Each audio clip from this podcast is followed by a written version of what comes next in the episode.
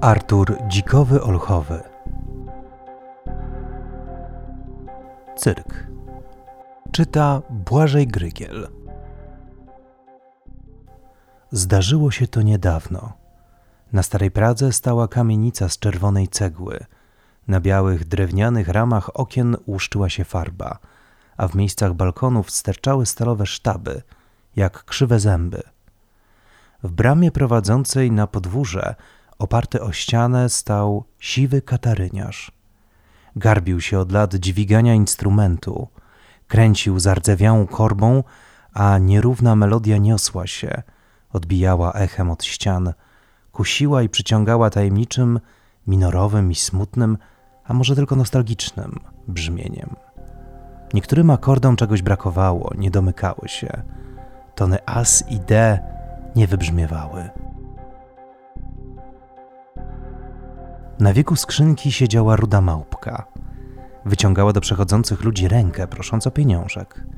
Nie miała ogona, dlatego za każdym razem, gdy ktoś wrzucał do puszki zaśniedziałą monetę, a starzec pochylał się w ukłonie, małpka traciła równowagę i spadała. Zatrzymywała się tuż nad ziemią, wisząc na przyczepionej do łańcucha obroży, a po chwili z wysiłkiem wspinała się z powrotem na instrument. Kataryniarz tego nie widział. Był niewidomy.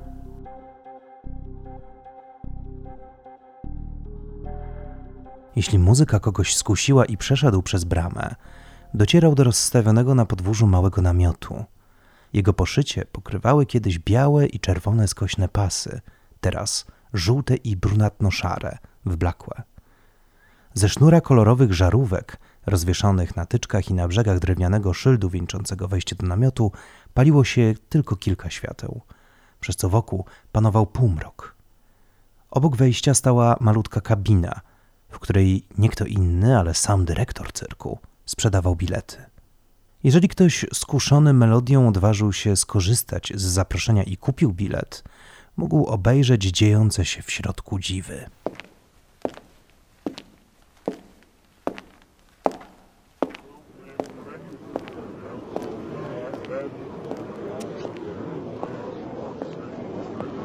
W cyrku od lat nie odbył się żaden spektakl, Akrobatka stała się kobietą z brodą.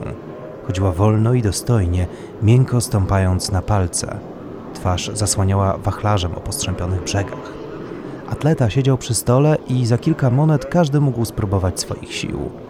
Kto przygniótł rękę Atlasa do blatu, dostawał z powrotem swoją kaucję.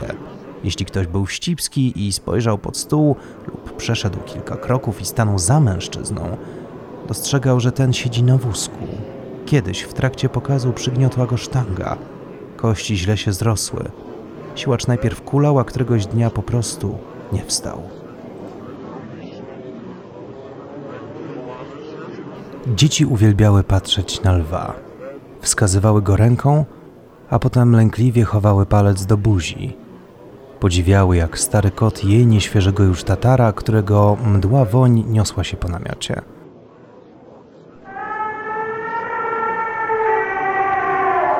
Słoń też już tylko stał. Wymachiwał trąbą i przyjmował podawane mu smakołyki. Mimo wieku wciąż miał dobrą pamięć. W przerwach pomiędzy odwiedzającymi wspominał tamtą noc, kiedy dyrektor przyszedł i obciął mu piękne ciosy. Sprzedał je, dzięki czemu mieli co jeść przez pół roku.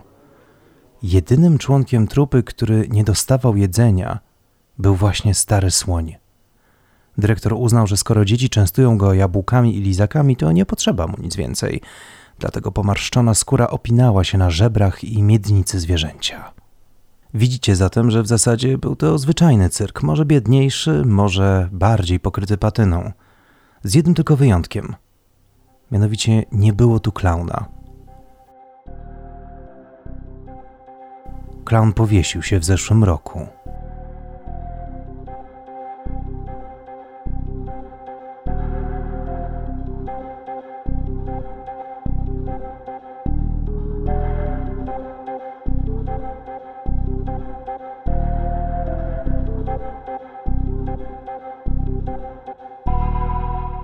Ale jednej atrakcji, jaką mogli w namiocie podziwiać zwiedzający, uprzedzam, że tylko dorośli, nie posiadał żaden inny cyrk na świecie. W niewielkim pomieszczeniu za sceną, zakryta zwisającą z sufitu kurtyną, stała wanna. Za dodatkowych kilka monet widzowie mogli wejść i zobaczyć żywą syrenę. Anielsko piękną twarz, z niewielkim nosem i migdałowymi oczami w kolorze lazuru, okalały sklejone brudem długie włosy, przez co przypominały macki, wijąc się za każdym razem, gdy kobieta poruszała głową.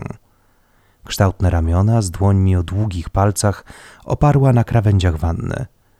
Po drugiej jej stronie w górę sterczał ogon.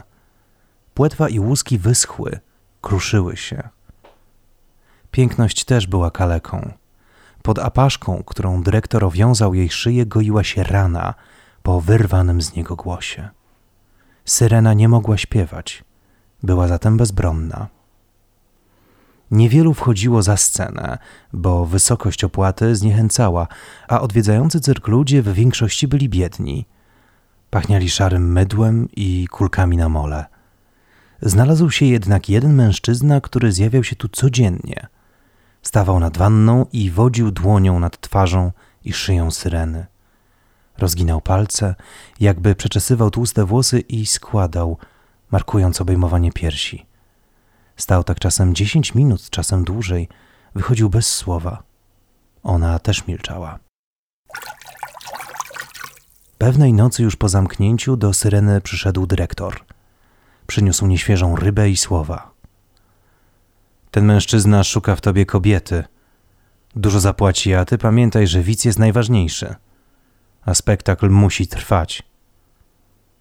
Zostawił w niej uczucie obrzydzenia i drżenie w sercu. Płakała niemym łkaniem, a łzy skapywały do wanny. Czuła ścisk trwogi w gardle mocniejszy niż tamten zaciśniętych obcęgów dyrektora. Zasnęła po godzinach rozmyśleń i obaw. Śniło jej się, że kurtyna odchyla odziana w białą rękawiczkę dłoń, w jedną z tych, jakie nosił dyrektor, gdy mógł sobie pozwolić na pralnię. Widziała frak lśniący w świetle zielonych, pomarańczowych i czerwonych żarówek. W lewej ręce postać trzymała cylinder. Syrena spoglądała coraz wyżej ponad guziki, ponad koszulę i szyję owiązaną czerwoną jak krew muchą. Ale wyżej nie było nic, tylko pustka, powietrze. Postać zbliżyła się i przyłożyła palce do jej włosów i czoła. Dotyk miała delikatny, ale zdecydowany. Dziwne, ale dziewczyna nie czuła strachu ani wstrętu. Zamknęła oczy.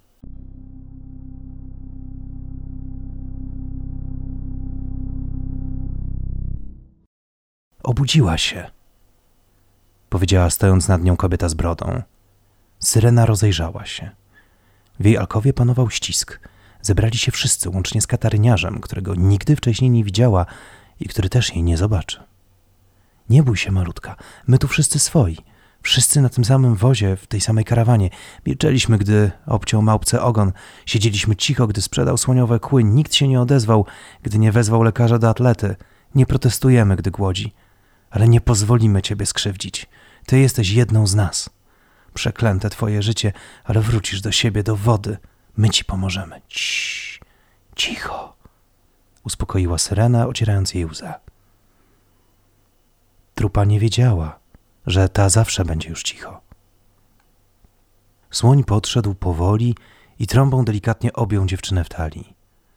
Podniesiona widziała wszystkich z góry: starą akrobatkę, starego lwa, i starego siłacza, który zsunął się ze swojego wózka, robiąc serenie miejsce.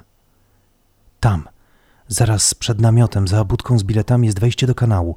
Wskocz do niego i uciekaj do rzeki. Nie bój się, nie zabłądzisz. Idź za dźwiękiem katarynki, poleciła kobieta. Serena znów zapłakała, ale tym razem nikt nie zareagował. Nie wyciągnął ręki, by zebrać łzę. Bo łzy radości łatwo odróżnić od łez smutku – gdyż te pierwsze pięknie zdobią każdą twarz.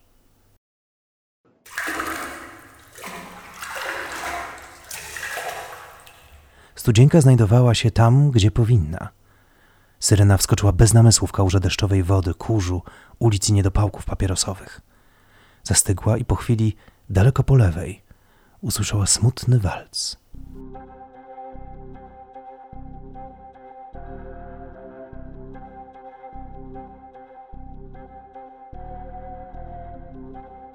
Machnęła płetwą i popłynęła w tamtą stronę.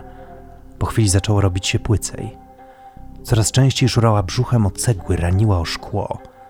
Nie mogła już płynąć, wypełzła na wilgotną i śliską powierzchnię i podpierając się rękami brnęła przed siebie za głosem Katarynki, który oddalał się i gasł. Nie uciekaj, pomyślała o starym mężczyźnie. Ale melodia już się rwała. Brakowało już nie pojedynczych nut, pojedynczych tonów as i d, ale całych akordów. Hemiole rozpadały się, takty traciły akcent. Ucichło. Syrena znieruchomiała. Wstrzymała oddech. Słyszała kapanie wody. Wpatrywała się w światła latarni wnikające przez kratki ściekowe. Akord. Cisza. Skrzypienie zardzewiałej korby, brzdęk łańcuszka. O mamy? Nie. To były kroki. Inne, szybkie, zdecydowane, za plecami. To dyrektor ją gonił. Teraz już docierał do niej głos krzyczącego ze złości mężczyzny. Znalazł ją? Nie, chyba nie. Spróbowała podpełznąć dalej, w stronę, gdzie ostatni raz słyszała smutną melodię. Daleko jeszcze? Ręce im mdlały. Znów kroki, ale jeszcze coś. Jakieś szuranie po lewej. Oddech. Może to szczur? Przecież ten ciemny świat też miał swoich mieszkańców. Czy ją pogryzie, skrzywdzi? Nikt nigdy nie wyrządzi jej większej krzywdy niż dyrektor. Spojrzała zaniepokojona w odnogę kanału. Zamarła.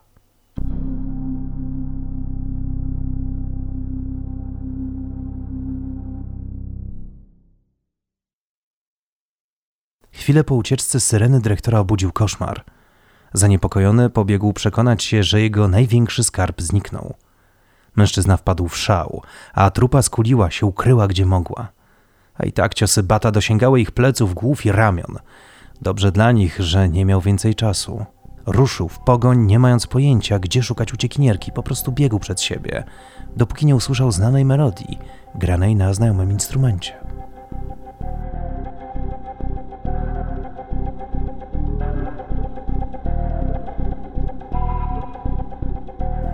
Stanął w snopie światła latarni i wsłuchał się. Nie miał wątpliwości. Skierował się w tamtym kierunku i pewnie minąłby ukrytą pod drogą syrenę, gdyby nie owe latarnie. W kratce coś mignęło, ale zignorował to, zrzucając winę na przemęczenie i pobiegł dalej. Dopiero po chwili zorientował się, że to były włosy syreny, zlepione brudną wodą. Zaklął szpetnie i podniósł pokrywkę najbliższej studzienki. Zszedł po zardzewiałych szczeblach drabiny i zgięty, trąc głową o śliski strop, powoli podążył na spotkanie dziewczynie. Był pewien, że ktoś tu jest. Czuł czyjąś obecność.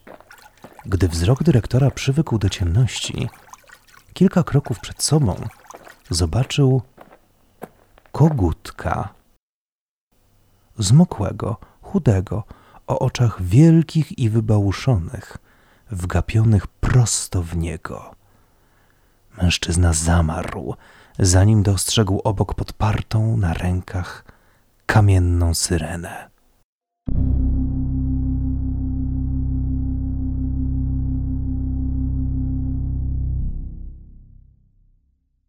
Teraz jest wam smutno, ale niepotrzebnie. Następnego ranka, gdy wrócił kataryniarz i nie wrócił dyrektor, trupa spakowała się we wielkie walizy i rozeszła po świecie, a namiot stał tak, dopóki nie nadeszła zima. Dach zapadł się pod ciężarem śniegu, a mroźny wiatr porozrywał burty na strzępy.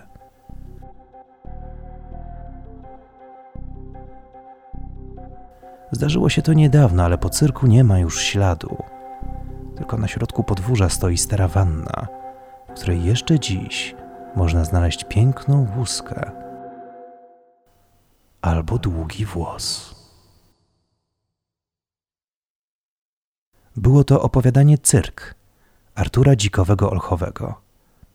Czytał Błażej Grygiel.